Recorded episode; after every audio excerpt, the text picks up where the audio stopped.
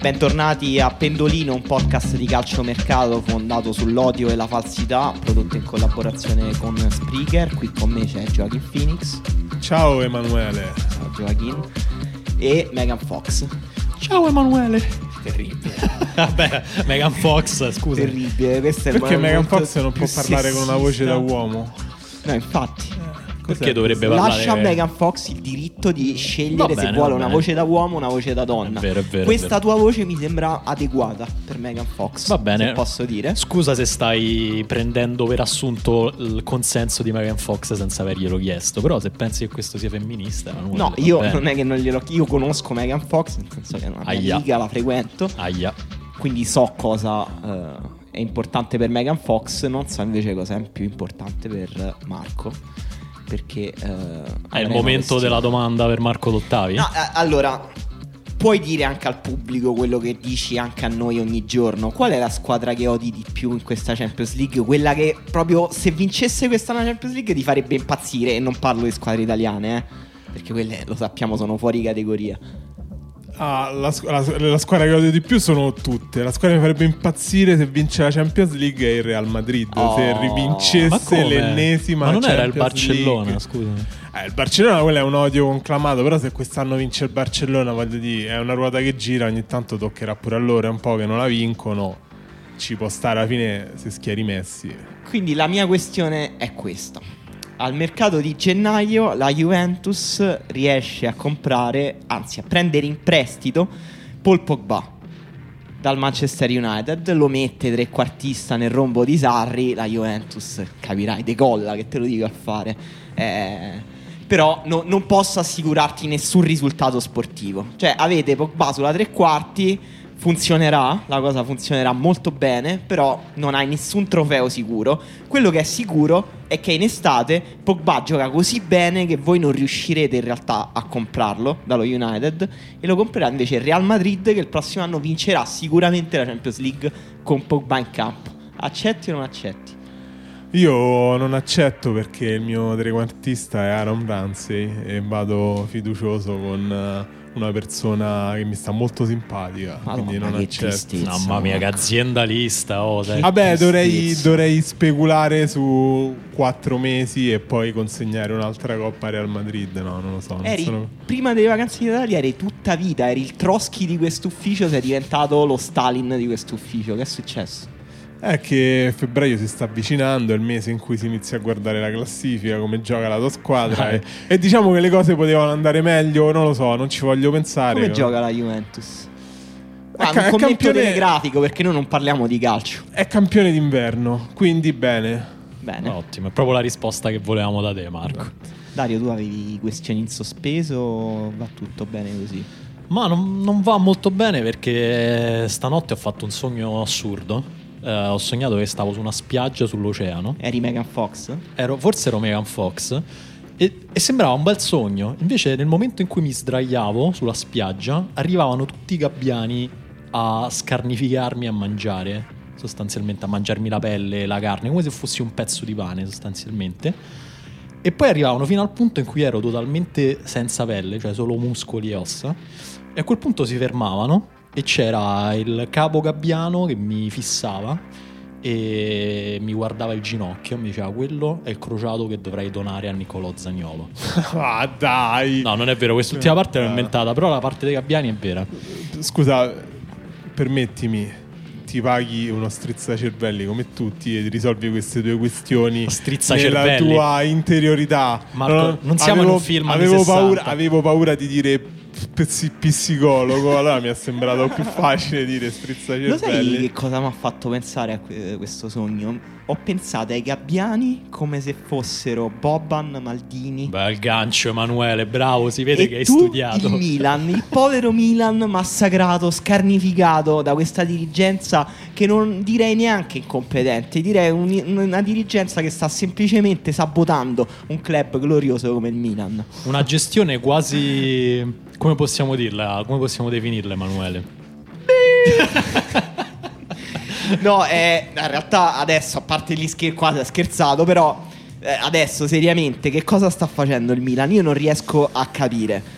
Dario, tu puoi farci un breve recap di cosa è successo realmente, cosa si è detto che poteva succedere, che comunque pure se è nel regno finzionale pesa nell'umore dei milanisti. Comunque tutte queste voci tristissime sono super deprimenti. E in generale insomma, secondo te qual è il piano? Ma la verità ovviamente è che il Milan sta andando molto male. Insomma, doveva essere la stagione della rinascita, doveva essere la stagione del grande progetto tattico con Gianpaolo, di puntare sui giovani. Erano stati presi prospetti interessanti da Bennasser, Rebic, Leao e così via. Un progetto che però è stato buttato nel secchio dopo 6 partite, se non sbaglio, dopo un paio di mesi.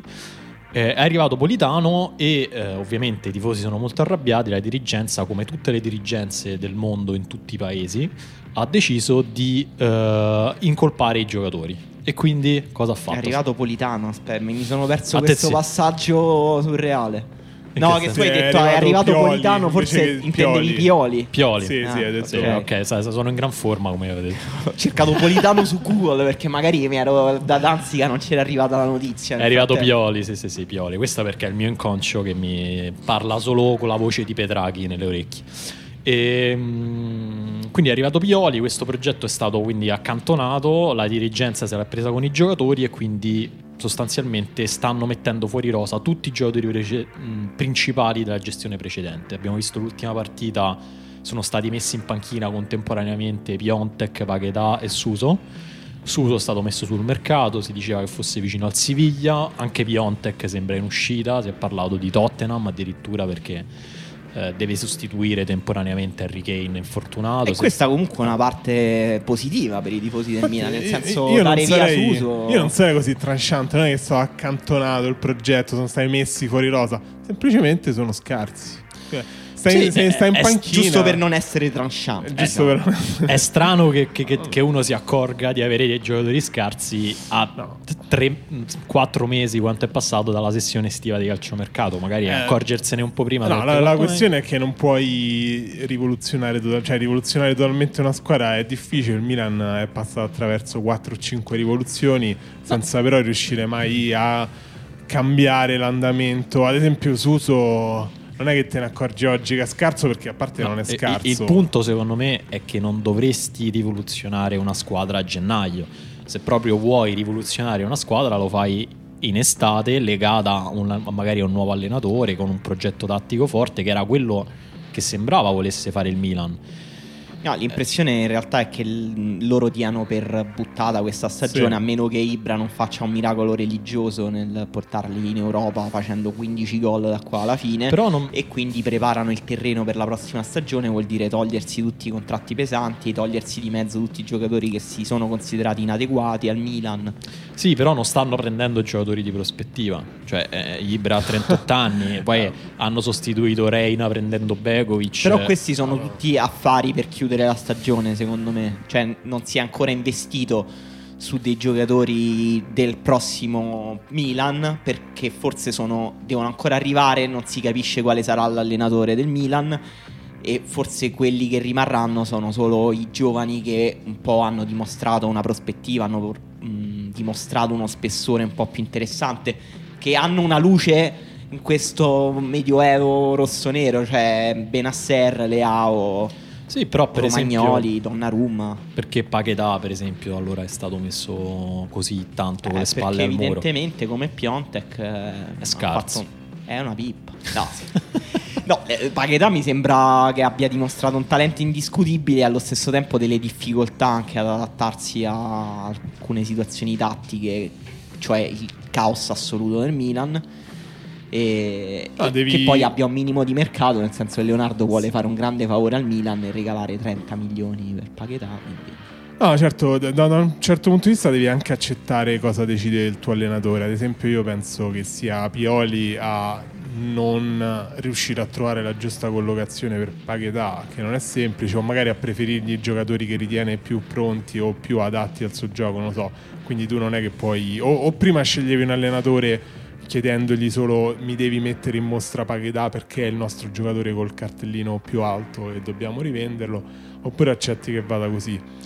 Per il resto secondo me la cosa che più sta triggerando i tifosi del Milan è che sono stati fatti poi i movimenti che sono stati fatti al momento sono completamente assurdi. Tipo lo scambio Caldara Chiar è di difficile comprensione, perché nessuno sa a che punto è della sua vita Caldara.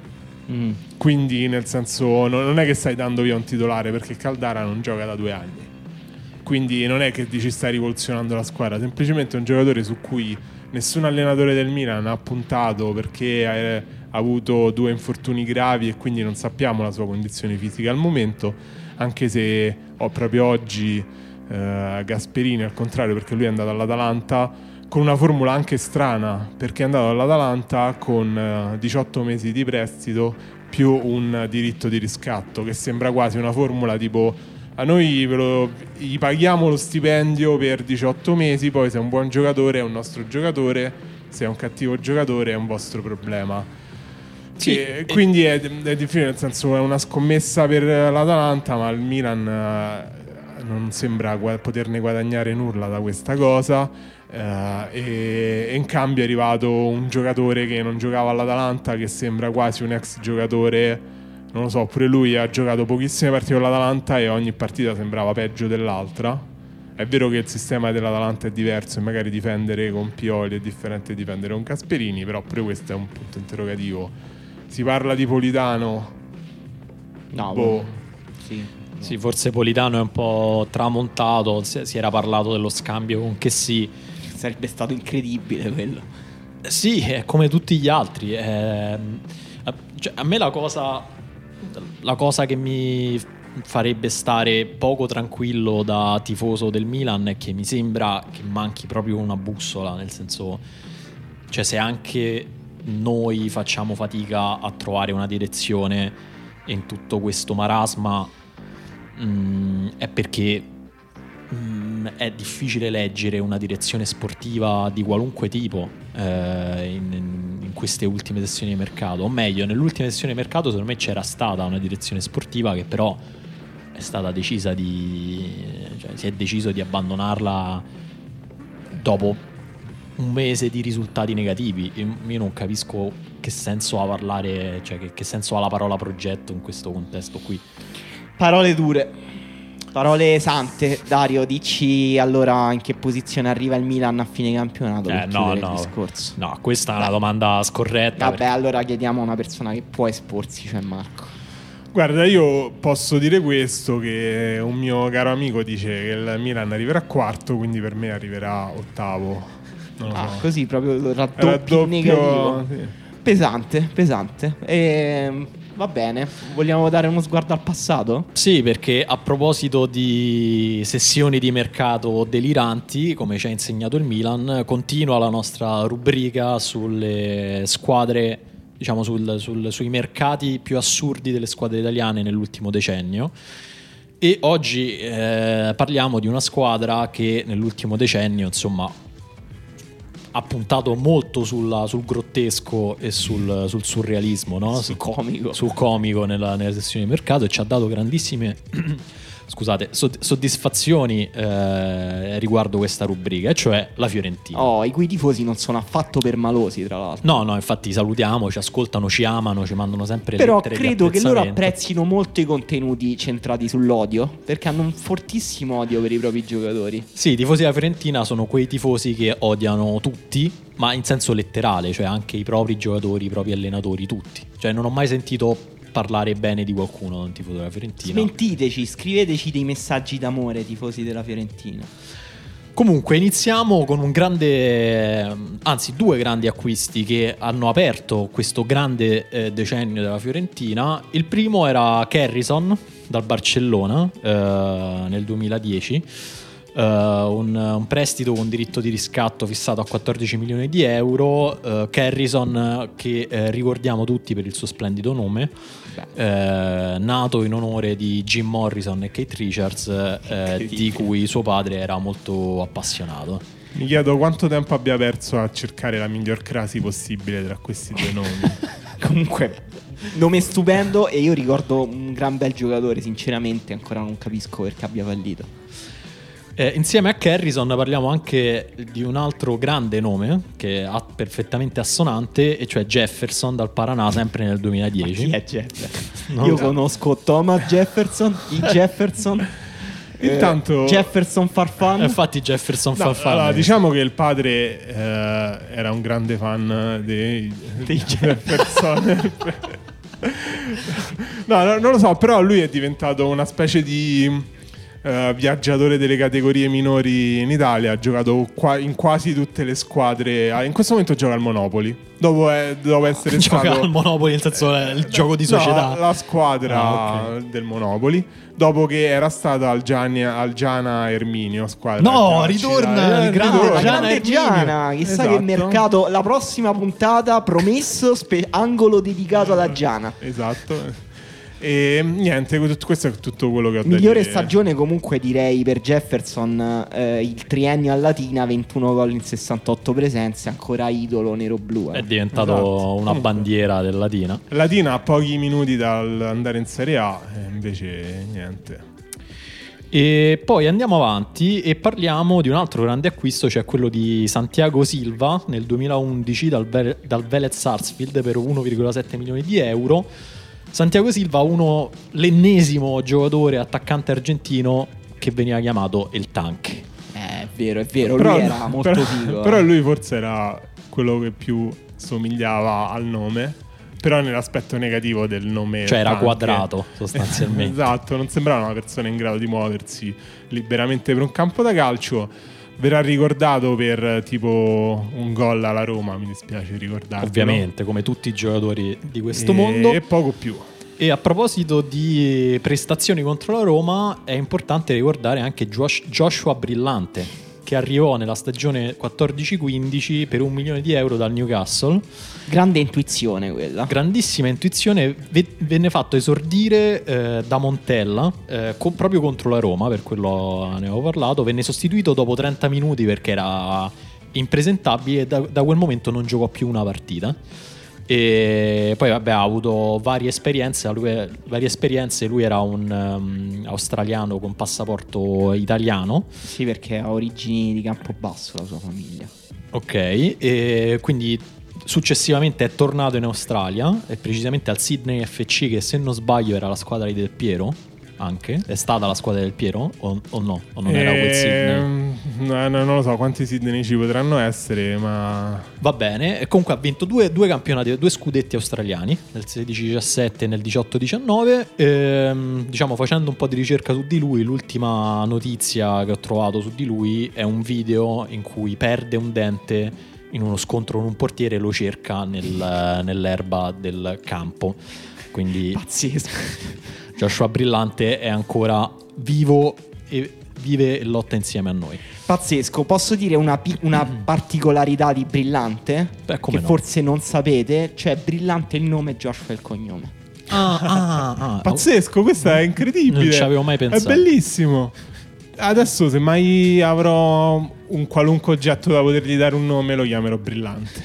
Quindi cane, figlio, pianta, i famosi oggetti che ci circondano. Ma andiamo avanti, perché la stagione 14-15 è stata ricchissima di grandi colpi per la Fiorentina, perché in quella sessione arrivò anche Marko Marin, che poi è diventato una leggenda del calcio europeo di bassa lega, perché è passato per Anderlecht, Trabzonspor, Olympiacos e Stella Rossa. Tra l'altro ha giocato anche l'ultima edizione della Champions League contro il Liverpool, cioè non questa che si sta giocando in questo momento, ma quella dell'anno scorso.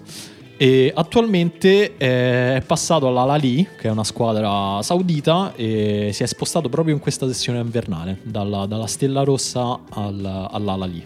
Marko Marin aveva un passato nel Chelsea, sembrava molto forte, aveva una nasca molto potente e poco altro, era tecnico, basso. Possiamo dire che è un po' il Dani Olmo dei metà anni 10? No, forse no, possiamo dire c'è stato un momento della storia in cui io e Emanuele ci scambiavamo delle gif su Marko Marin, se ne trovano di molto belle sull'internet. Io cercatele. Non voglio conoscere la vostra cronologia WhatsApp, sinceramente. Possiamo definirlo, guarda, l'Eden Hazard dell'Inz. L'Eden Hazard, okay, che trovi però nei barattoli di cetrioli sottaceto. Parlare male dell'Inz mi sembra... Questo non è assolutamente parlare male. Cioè, la nostra società è strutturata in fasce. Io posso per esempio permettermi solo di andare all'Inz per quello che guadagno, e come delle squadre possono permettersi solo Marko Marin, cioè non significa che i cetriolini dell'Inz o Marko Marin non siano buoni. Dopo questa frase riceverai altre donazioni sul tuo conto PayPal, Emanuele, continua così a mungere i nostri ascoltatori. Ma andiamo avanti con Munir Elakmadoui, che arrivò nel 2012, nell'estate del 2012 dall'Ajax. L'unica cosa che so, perché me l'ha scritta Marco 5 minuti prima di andare in onda, è che veniva chiamato il mago di Kralingen. Guarda, Elhamdaoui forse è tra i più forti giocatori che non sono riusciti ad avere una carriera di alto livello. Ci metto dentro Adriano e tutti i fenomeni che hanno sprecato il loro talento. Per Elhamdaoui le strade non dimenticano comunque. Sì, lui ha avuto un breve momento alla Fiorentina, segna tipo 3 gol a un certo punto, si pensava che, e invece... Mentre un giocatore che viene ancora ricordato dalle strade è Andrés Schettino, il grande, inimitabile Andrés Schettino. Preso per il LOL proprio nel periodo di... Sì, esatto, chissà chi è venuta l'idea di prendere un giocatore che si chiamava così, comunque... Venne pagato 3 milioni e mezzo dal CA Phoenix, che è un club argentino, nell'estate del 2015. E non ha mai esordito con la maglia della Fiorentina, però comunque ha avuto la sua carriera più che rispettosa, perché comunque ha giocato nel Livorno, nel Siviglia B, nell'Esbjerg, nella squadra danese dell'Esbjerg, e nel Cosenza. E la squadra migliore in cui ha giocato quindi è stato il Cosenza. Che ne sai, magari l'Esbjerg è fortissimo, è del Barcellona. L'Esbjerg sì, è una squadra che ho tifato per un periodo, posso dire che è una squadra dignitosissima. Assomigli tra l'altro un po' a un tifoso dell'Esbjerg. Lo so. E niente, recentemente ha rescisso il suo contratto con la Fiorentina ed è tornato nel club che l'aveva cresciuto. C'è stata anche una grande partita di commozione in cui l'hanno riabbracciato, cioè il CA Phoenix. Beh, ci piacciono Phoenix. Le narrazioni circolari, dai. Va bene, questo l'ho inserito, però in realtà forse sono stato un po' ingeneroso. Parliamo di Kuba Błaszczykowski, perché comunque quando arrivò al Borussia Dortmund era un vero... Mamma mia, io mi sono svenato al fantacalcio per prendere. Esatto, era un vero giocatore di calcio, arrivò in prestito con diritto sempre per 1 milione, prestito oneroso. Però purtroppo la carriera di Błaszczykowski è quasi finita. Ma lui ha avuto dei problemi fisici gravi a un certo punto. Sì, lui era molto forte comunque al Borussia Dortmund, era molto forte. Sì, era un motorino pazzesco. Sì. Comunque da un anno, cioè dal gennaio del 2019, è tornato al Wisła Cracovia, che era il club che l'aveva cresciuto prima del Borussia Dortmund. E la bella chicca è che gioca gratis. Cioè, anzi, non solo gioca gratis, è lui a prestare dei soldi al club perché ha dei gravi deficit finanziario. Bravo, Cuba, se ci ascolti non lo fare, non è mai una buona idea. Cuba, ti lasciamo il PayPal di Emanuele Atturo, esatto. Se vi vuoi prestare dei soldi, poi ve la vedete voi. L'ultimo nome, che personalmente è il mio preferito, è quello di Benalouane. Veramente uno dei difensori più scarsi che io abbia mai visto recentemente, in prestito dal Leicester. Tra l'altro prestato nel momento in cui Leicester ha fatto il più grande miracolo della sua storia. E la storia incredibile è che Benalouane è riapparso alla festa del festeggiamento dello scudetto del Leicester quando ancora era tesserato dalla Fiorentina, una cosa che non dimenticherò mai. E grazie Benalouane per averci regalato questo momento veramente incredibile. Torniamo al presente, torniamo alla contemporaneità e a questo mercato di gennaio che non ci lascia tregua. Sono stati tantissimi gli affari conclusi solo in questa settimana, quasi tutti bellissimi, a cominciare da uno scambio che sembra addirittura d'arrivo e che è abbastanza incredibile, cioè lo scambio tra Leonardo Spinazzola della Roma, che andrebbe all'Inter in cambio di Politano. La Roma guadagnerebbe un esterno che può rimpiazzare Zaniolo e guadagnerebbe anche un giocatore cresciuto nella propria primavera. Spinazzola invece finirebbe all'Inter e l'Inter guadagnerebbe un esterno che insomma ara la fascia. Chi è lo scemo in questo scambio, Dario? Vai Dario. La Roma è la squadra scema, chiaramente la squadra fregata come perché al solito. Perché Spinazzola è più forte di Politano? Beh, innanzitutto Politano è l'essere umano più simile a un pinguino imperatore, quindi già lo vedi in faccia e non assomiglia proprio a un giocatore di calcio. Questo non è però per forza una cosa negativa, nel senso, sembra... se io penso a un pinguino imperatore penso a un'ala destra che rientra e tira sul secondo palo. No, il problema è che Politano è un giocatore mediocre, cioè nel senso esagerato, i soliti esageratoni. È arrivato il professorone. No, però è vero, nel senso, anche all'Inter purtroppo si è scontrato con i suoi limiti, cioè in un livello più alto di quello del Sassuolo si è scontrato con i suoi limiti fisici però e tecnici. Non è vero, perché l'anno scorso non è andato male. Ovviamente in un sistema che non prevede ali, quando sai fare solo l'ala diventa difficile, nel senso lui è stato riadattato a attaccante, a prendersi le briciole di Lukaku e Lautaro, e evidentemente non è la miglior soluzione. Mentre chi c'ha bisogno di un'ala perché una gli si è rotta purtroppo molto male e l'altra si sta involvendo in maniera anche abbastanza brutta, perché Under, non lo so, sembra un attimo... Tanto stai tranquillo quando parli di Under.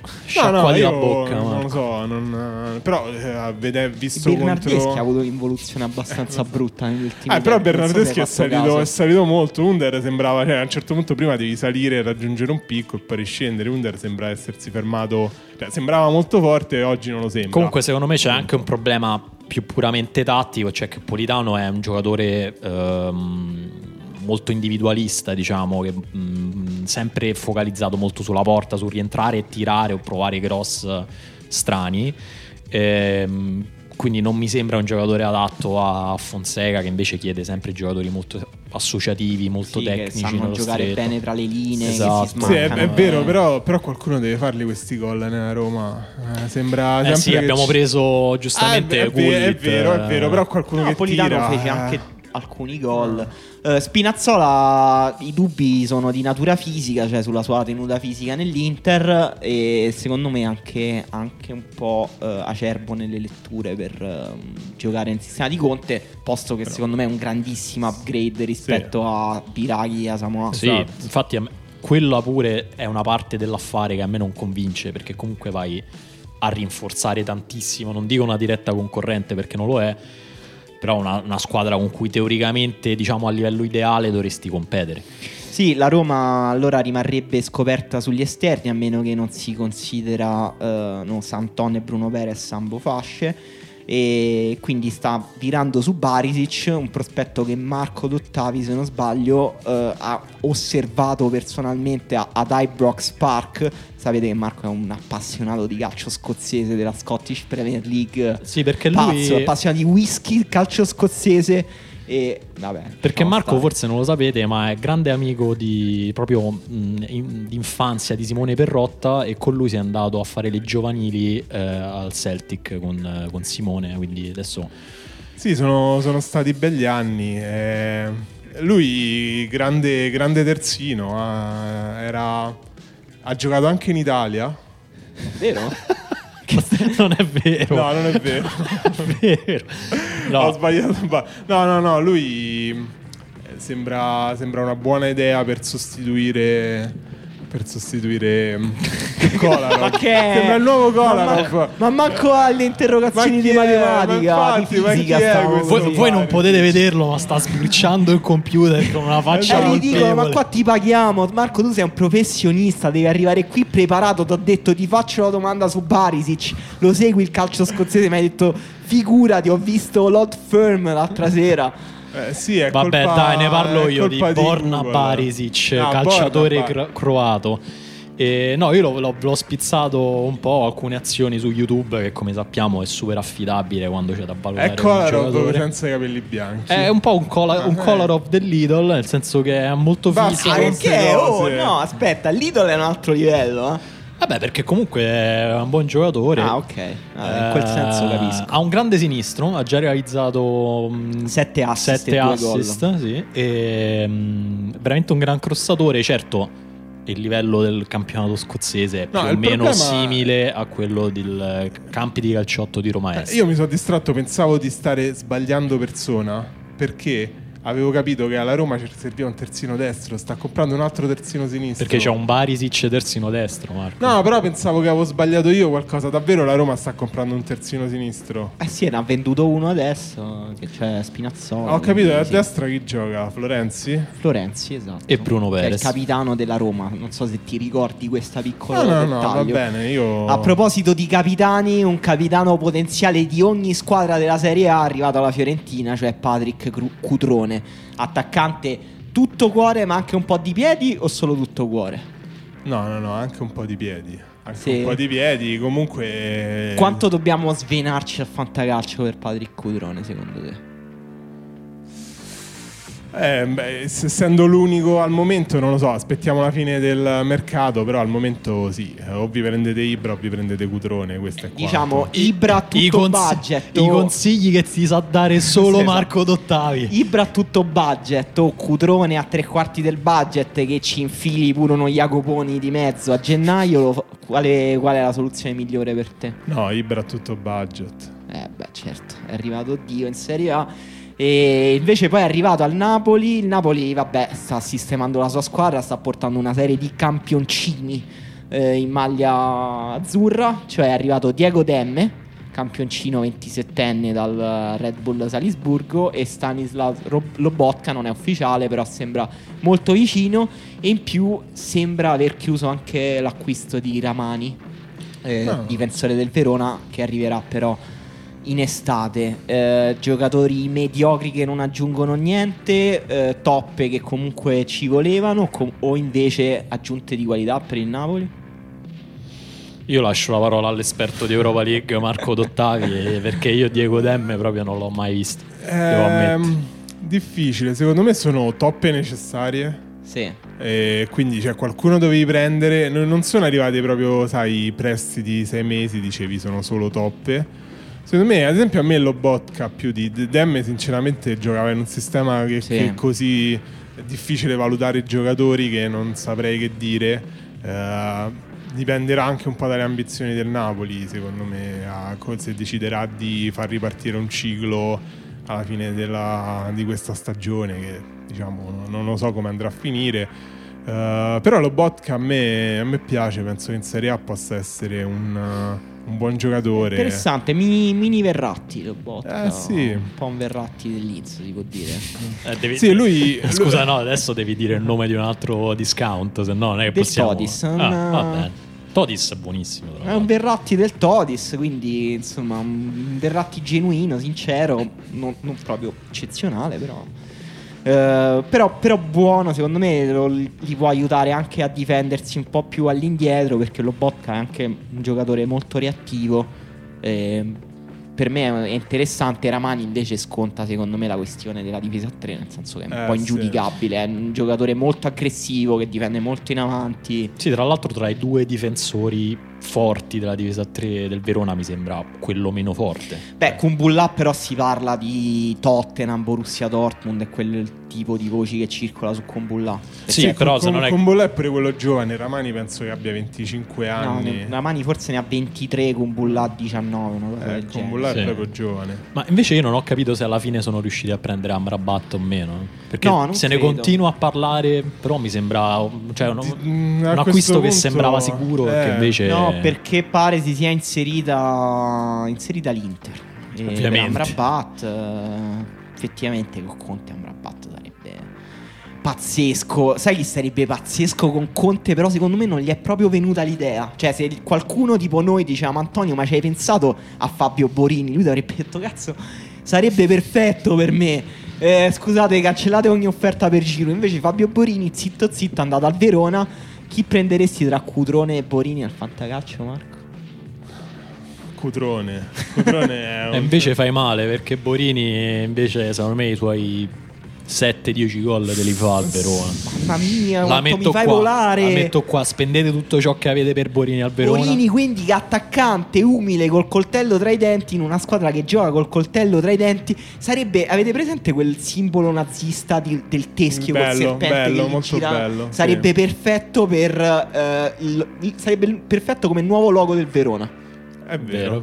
Con Borini davanti sarebbe stupendo. Se no, visto che hai citato Conte, è anche esterno della difesa 3, magari Borini, vabbè, a parte che è un giocatore totale, sì, quindi può... mezzala, esterno, sì.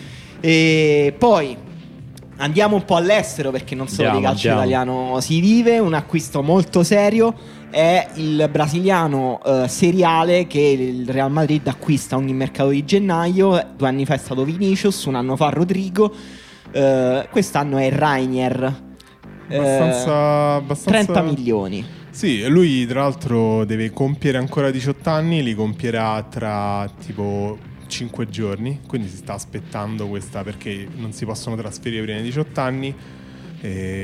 Classe 2002, quindi sì, vanno in serie, se non sbaglio. Vinicius è 2000, Rodrigo 2001, questo è 2002, esatto. Chi avrà la carriera migliore tra loro tre? Dario? Reinier. Invece per Marco? Anche secondo me lui è diverso, non è un'ala rispetto agli altri due, è più un trequartista alla Kakà. Ma pure Reinier conosci? Kakà.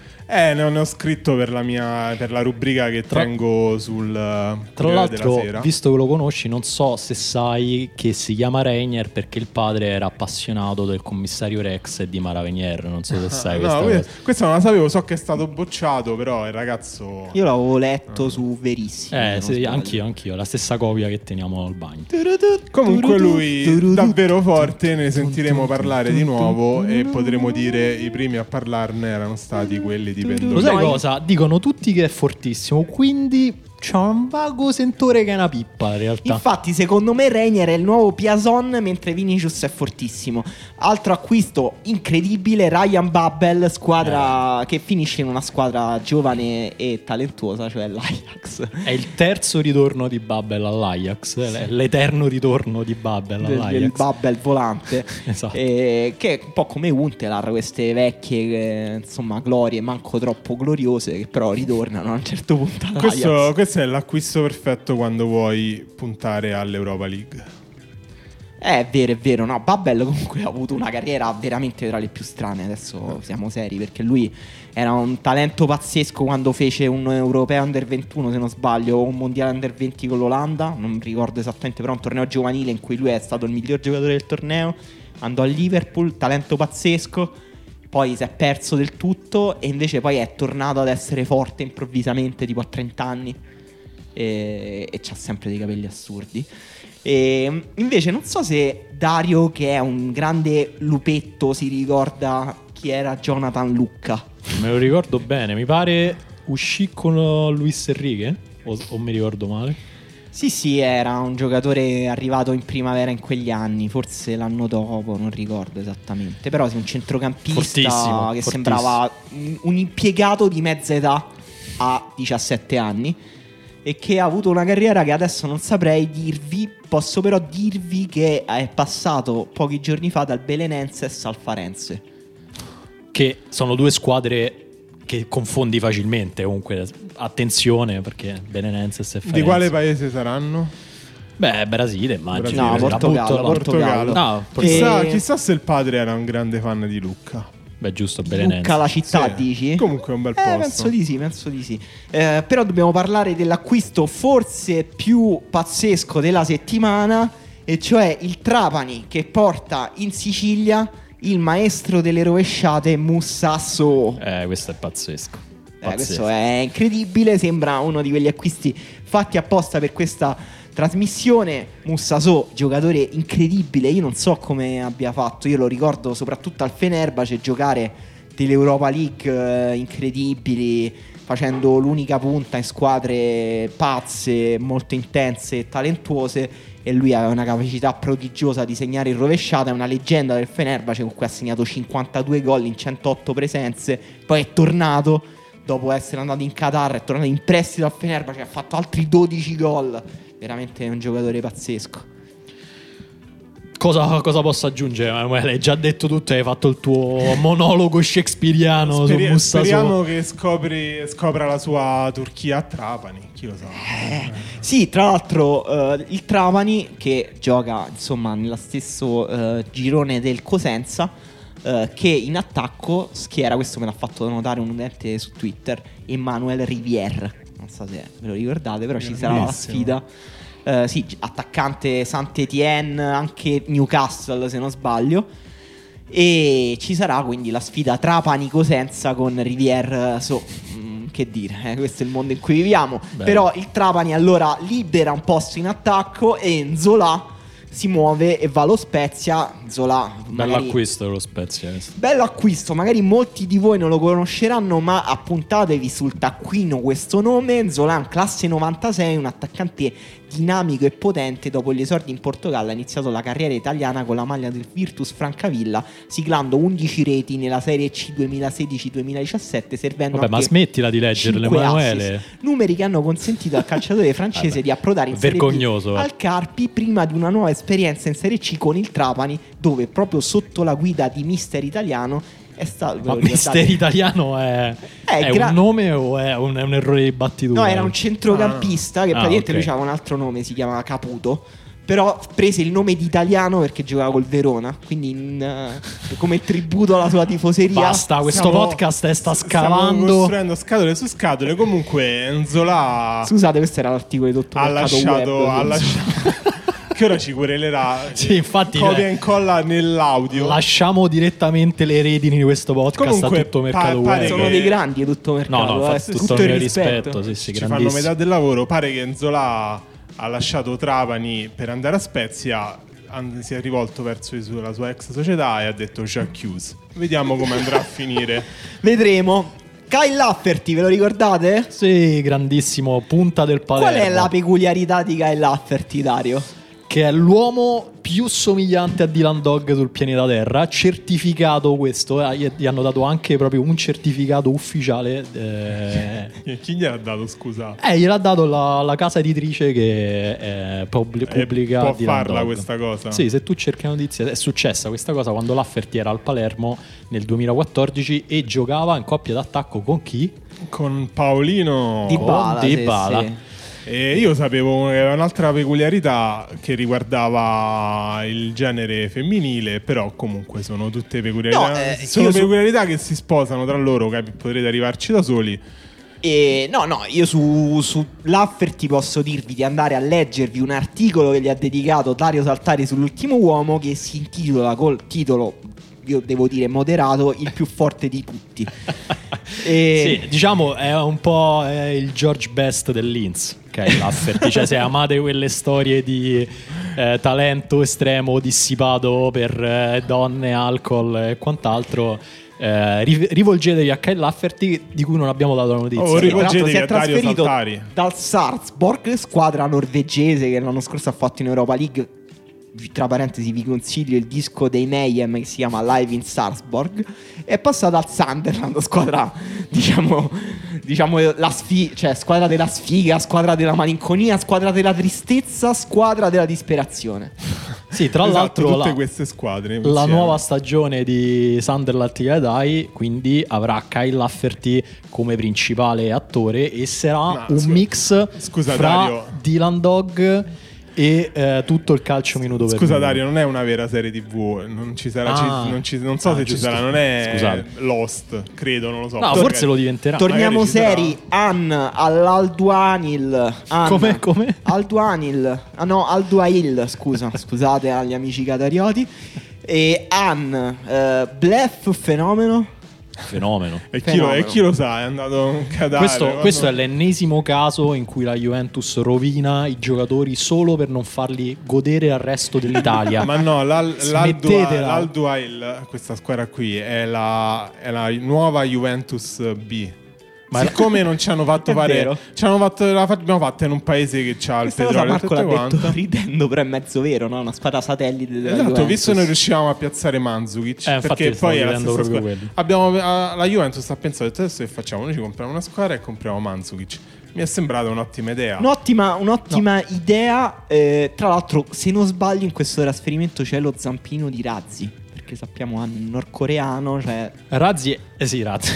Han è stato ed è attualmente il primo e unico giocatore nordcoreano mai passato per la Serie A e sembrava effettivamente forte. Sì. Tra l'altro è ancora molto giovane, a me è, cioè, è un trasferimento che ha mi ha sinceramente scioccato, devo dire, nel senso che a parte posso solo immaginare come la sua vita, insomma, in Qatar, dove è l'unico nordcoreano ricco. Ma a parte questo, mi dispiace veramente che nessuna squadra ci abbia mai puntato. È passato più volte per il Cagliari, Perugia. No, di Serie A intendo. Sì. Vabbè, è giovane, dai, giovane. Speriamo che abbia, insomma, la sua carriera. Invece una carriera ce l'ha avuta Brian Dabbo, principalmente perché è una persona gigantesca e adesso è passato alla SPAL. Quindi la SPAL si toglie Kurtic, buon giocatore di calcio, prende Dabbo, meno buono giocatore di calcio ma persona enorme.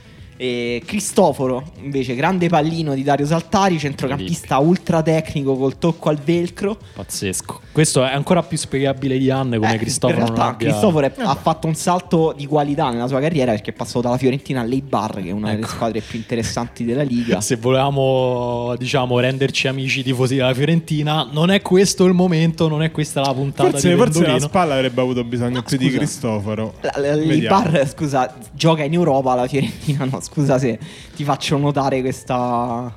No, vabbè, io saluto la comunità di fiorentini che ci sono confondendo, però comunque le parlo. Non voglio neanche spiegare con cosa mi sono confuso, lo capirete da soli, è troppo imbarazzante. E comunque non so se ricordate invece Cristobal Jorquera, passato per il Genoa di Gasperini, se non sbaglio, per il Parma, è finito al Karamkruk in Turchia. Te la sei cavata bene con la pronuncia, ma solo io faccio i danni. Anzi, l'è cavata bene anche Jorquera con la sua carriera. Invece attaccante e trequartista Vido e Soddimo si allenano a San Pietro a Grado.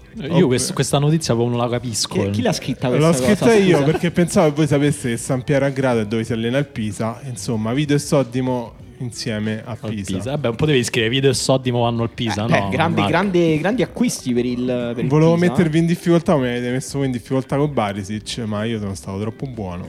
Comunque Soddimo ha un ristorante su via Nomentana, angolo via Casal di San Basilio. Se volete passare a fargli un saluto a Bomber Soddimo, passate. Scrub al Brescia a fare della settimana. Sì.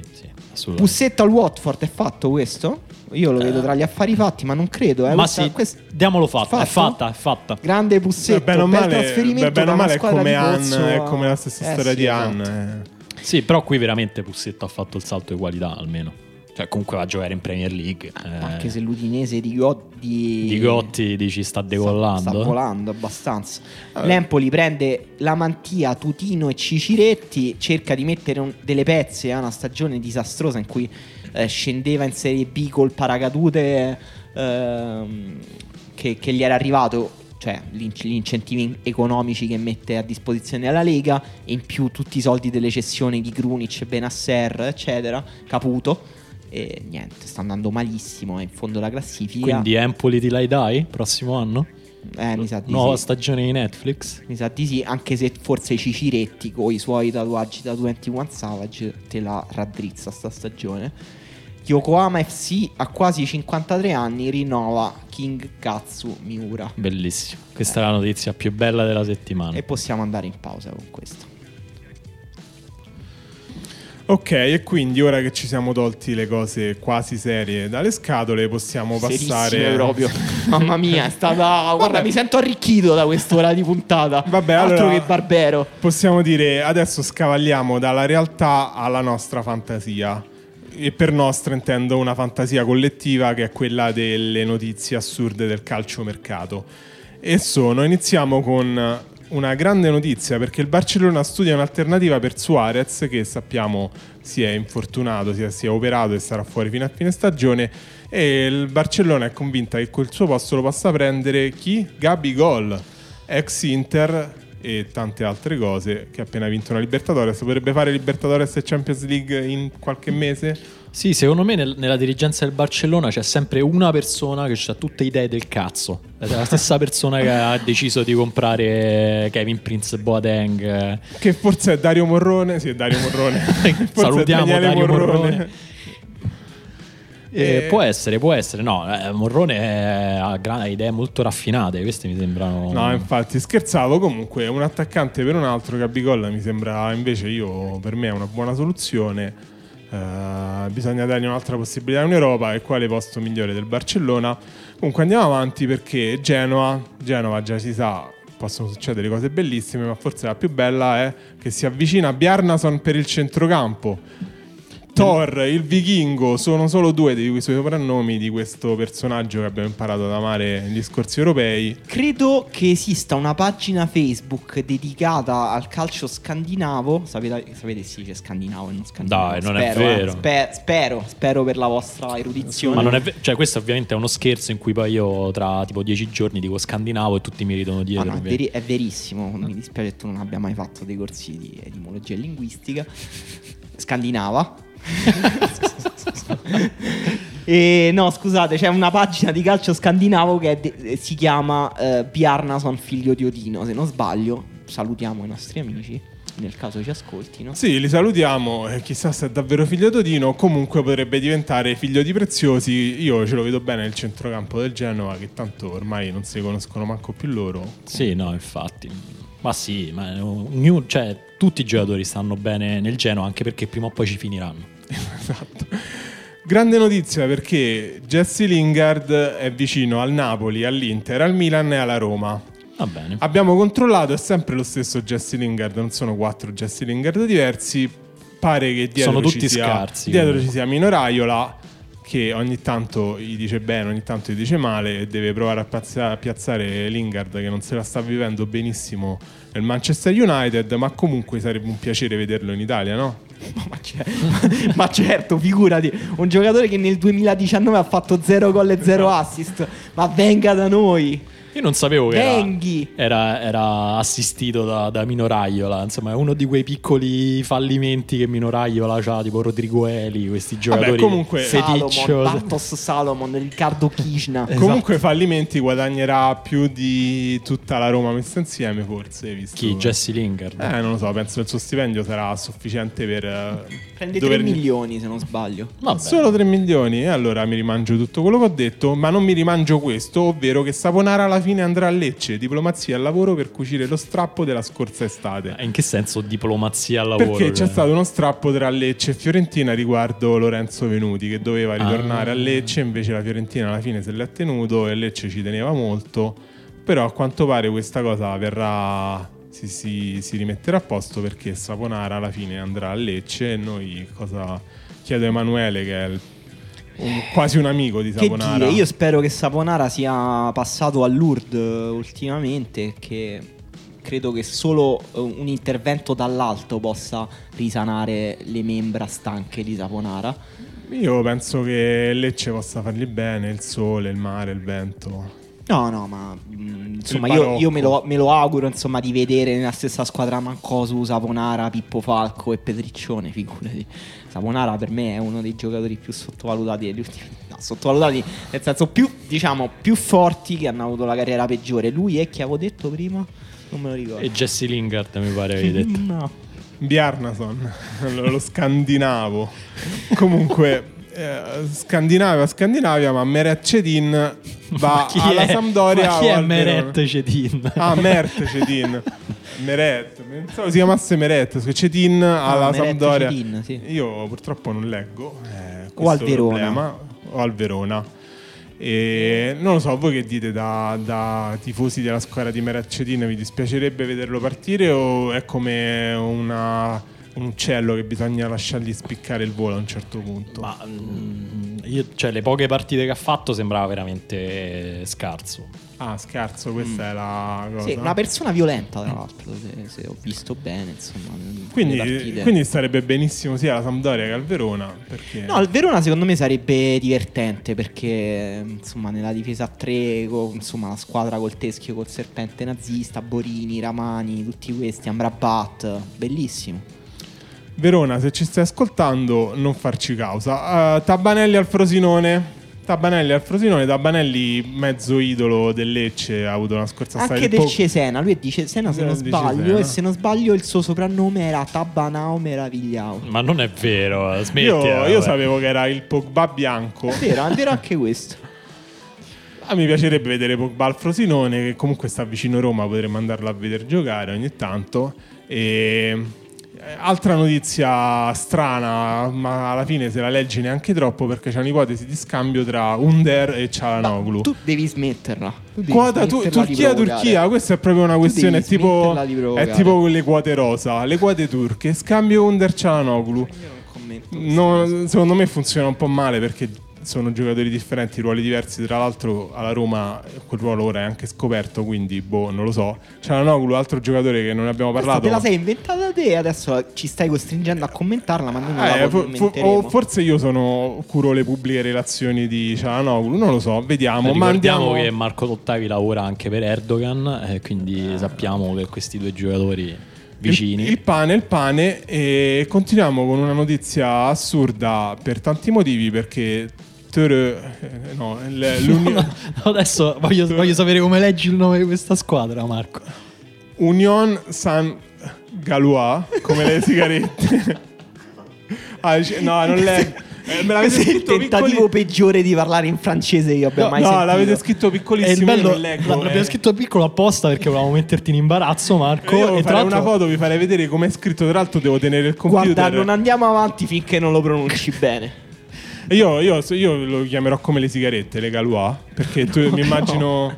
E tra l'altro hai pronunciato Thoreau come il celebre scrittore americano. Non stiamo parlando di lui.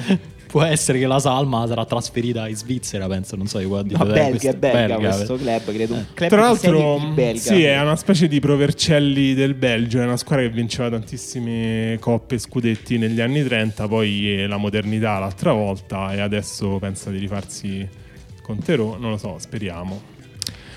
Spal, pazza idea per la panchina, spunta il nome di Sven-Göran Eriksson. Questa forse è la notizia più assurda che leggerete in questo mese. Sì, questa è la notizia che mi ha fatto più volare in assoluto. E qui finisce il mio parlare e inizia il mio zittire.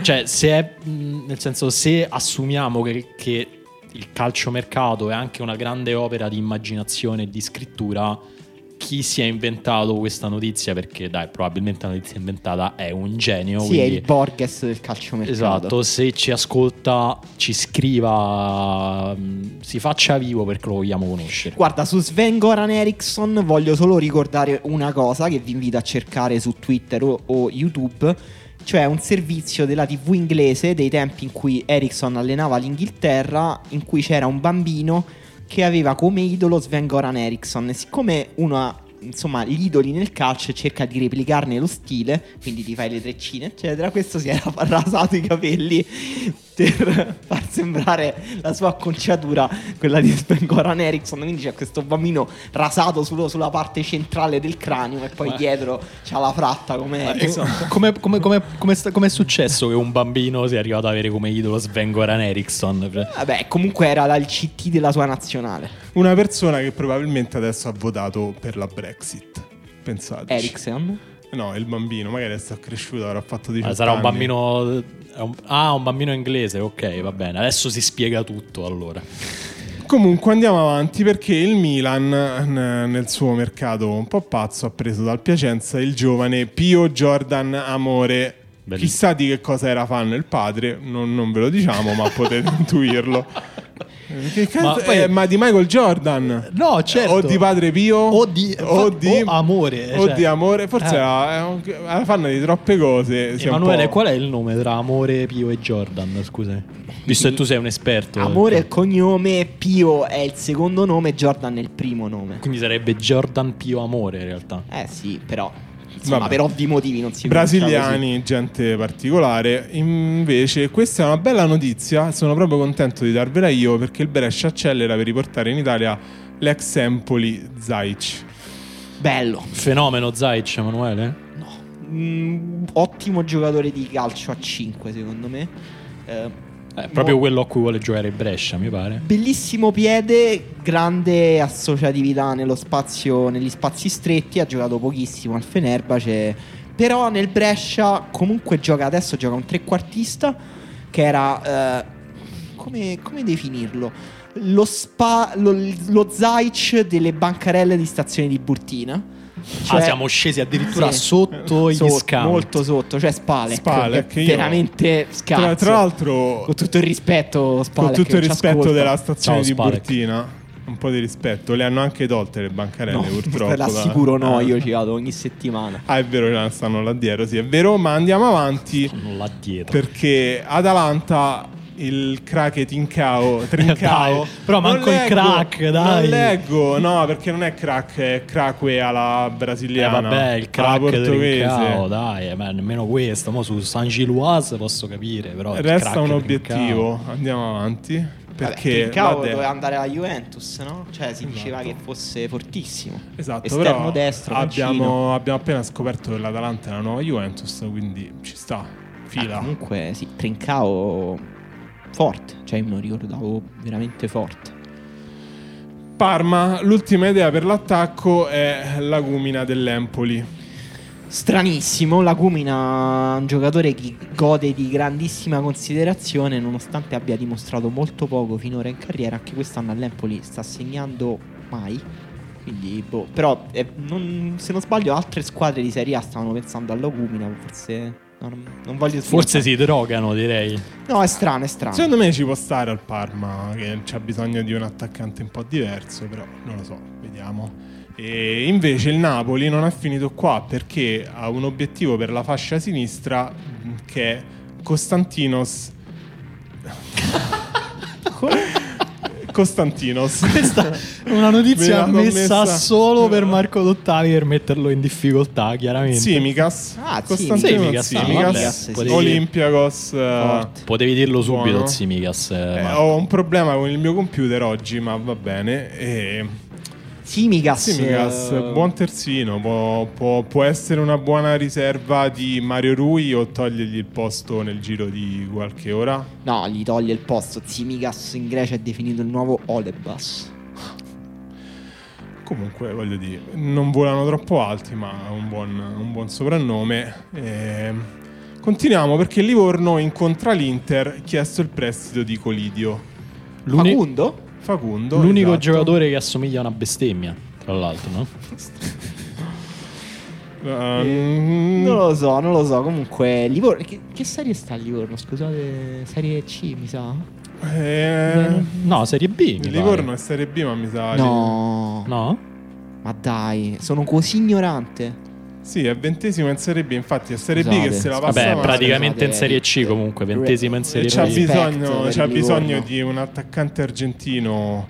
Ti ricordi quando loro comprarono Paulinho, che anche se era brasiliano esplose e gli fece tantissimi gol? Magari lo stesso può capitare con Colidio, che in questo momento è al Sint-Truiden in Belgio, che è un po' la squadra che raccoglie tutti gli scappati di casa d'Europa. Vediamo, Livorno starebbe bene? Penso di sì. Sì. E invece, sempre per parlare di serie minori, ma solo nel nome, la Cremonese è sempre più vicina al talento del Napoli, Gaetano. Guarda, io ci ho giocato a FIFA varie volte con Gaetano, un pochino lento, però bella visione di gioco. Che poi nessuno conosce veramente. Il cognome di Gaetano, no? No, Gaetano non è il cognome. Era per citare il famoso meme. Perché suo padre è grande fan di Gaetano, del nome Gaetano. Quello del cognome di Totti, ovviamente. E vabbè, niente, la battuta scema. Tra l'altro Gaetano è quello che fu tra i multati dell'insurruzione del Napoli. E fu multato per €650. Non so se vi ricordate questa cosa. È per questo da quel giorno gli amici lo chiamano Masaniello. Allora, abbiamo una raffica finale, però come dire, questa settimana le notizie che vi abbiamo dato sono state tante, perché sono stati tanti gli affari ufficialmente concluse. Quelle in esclusiva saranno un po' meno, comunque ci sono, alcune sono delle vere e proprie bombe, a cominciare dal trasferimento di José María Callejón al Tottenham, giocatore fortemente voluto da Mourinho, che vorrebbe portare al Napoli, dal Napoli anche Llorente, in cambio offerto Dele Alli, giocatore intrigato dalla prospettiva di lavorare con Gattuso. Dele Alli a Napoli, mezzala, esterno, come lo vedreste nello scacchiere tattico di Gattuso? Beh, Dele Alli esterno con Gattuso vola, eh. Tra l'altro loro grandi amici da sempre.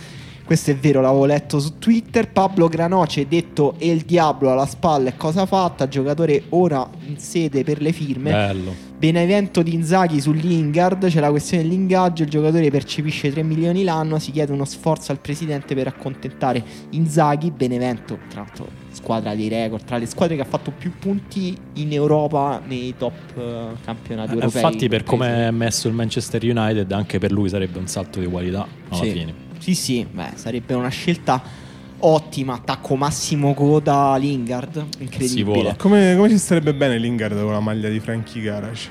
Anche questo è da considerare. Leandro Greco vicino al Nacional de Montevideo.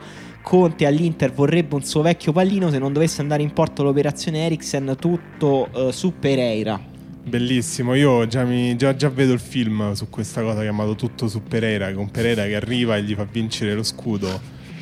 Sono quasi contento. Sostiene Pereira. E... Scusate. Clamoroso scambio in vista tra le romane, Lazzari alla Roma, Florenzi alla Lazio. La vedete verosimile? E poi chi ci guadagna? Purtroppo non la vedo verosimile, perché ci guadagneremmo noi. Noi chi? La Lazio? Ah, mi ero dimenticato, che è un po' di confusione quest'ultimo periodo, però... Beh, insomma, Marco, tu come la vedi questa? Da spettatore neutro, diciamo che bisogna dire ci guadagnerebbe la Roma, anche se i tifosi, la Lazio ci guadagnerebbe. Prendere il capitano dell'altra squadra è tipo quando fai lo scalpo al gioco della bandiera, ruba bandiera, la porta, esatto. Cioè, non è il valore. Come giocavi al gioco? Non è il valore. No, è tipo le logiche ultras, che se rubi lo striscione, esatto, quel gruppo ultras deve sciogliersi. Cioè non è il valore. Quindi del giocatore. La Roma muore, se gli rubi Florenzi la Roma implode. Da oggi sappiamo che Marco D'Ottavi giocava a rubabandiera facendo lo scalpo agli altri bambini. Vabbè, è solo una terminologia. Una persona veramente violenta. Però questa notizia è d'uopo per insomma un'altra che ho fresca, che è arrivata, insomma, in realtà la leggo adesso dall'Aggi, e cioè la proposta di Pallotta e Lotito di fondere due squadre romane, no. Roma e Lazio, di fare un'unica squadra della capitale che sarà si chiamerà, cioè avrà come motto l'unica squadra della capitale. Bisognerà decidere ovviamente colori e nomi. Insomma, sono uscite dei possibili anche versioni della maglia Nike rossa e celeste. E secondo me sarebbe un messaggio positivissimo in quest'epoca di odio e contrapposizioni. Tra l'altro Roma avrebbe una squadra finalmente molto competitiva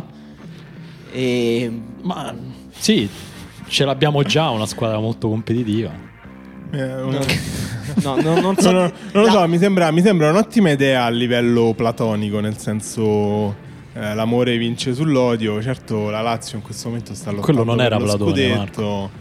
Vabbè, nel senso, non lo so, non mi interessa. La Lazio sta lottando per lo scudetto, la Roma potrebbe portare quegli innesti giusti richiesti da Simone Inzaghi. Mi sembra una grande idea, sono giusto un po' in disaccordo sul rosso e celeste. Burino si veste. Però esatto. Pensa 3-5-2, Dzeko, Immobile, centrocampo Lucas Leiva, Luis Alberto, Milinkovic, esterni Lazzari e Kolarov, dai, ci sta. Dall'altra parte Kolarov, a cui gli fanno però delle iniezioni per ringiovanire. Però nella difesa a 3 alla fine dovrebbe lavorare un po' di meno, diciamo, no? Difesa esterno nel 3-5-2. Appunto, dovrebbe lavorare un po' di meno. Sarebbe perfetto. E poi difesa a 3 Gianluca Mancini, Acerbi, Smalling. Bella porta, non lo so.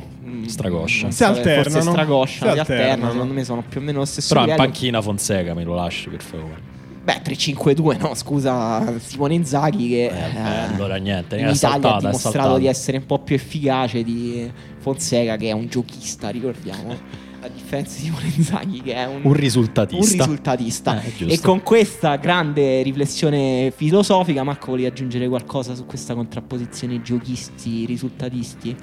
Non lo so, ci sto scrivendo un editoriale per Corriere della Sera, avrete notizie, non lo so, domani comprate il Corriere della Sera, sì, magari facciamo bene a ricordare ai nostri ascoltatori che Marco si firma come Ernesto Galli della Loggia su Corriere della Sera. Esatto, e di solito parlo... Anche perché quello è... Non l'avevate capito, era un nome d'arte quello, pensate che era normale, una persona si chiamava così normalmente. No, è il mio nom de plume, io lo uso per attaccare le altre razze, ognuno ha le sue passioni. È un po' il Jordan Pio Amore del giornalismo italiano, Marco D'Ottavi. Grazie a tutti, grazie per averci ascoltato, sopportato, non ci denunciate, invece metteteci molte stelline, condividete il podcast e insomma non ci saranno ancora tante puntate di Pendolino, quindi godetevele fino in fondo e ci vediamo alla prossima. Ciao.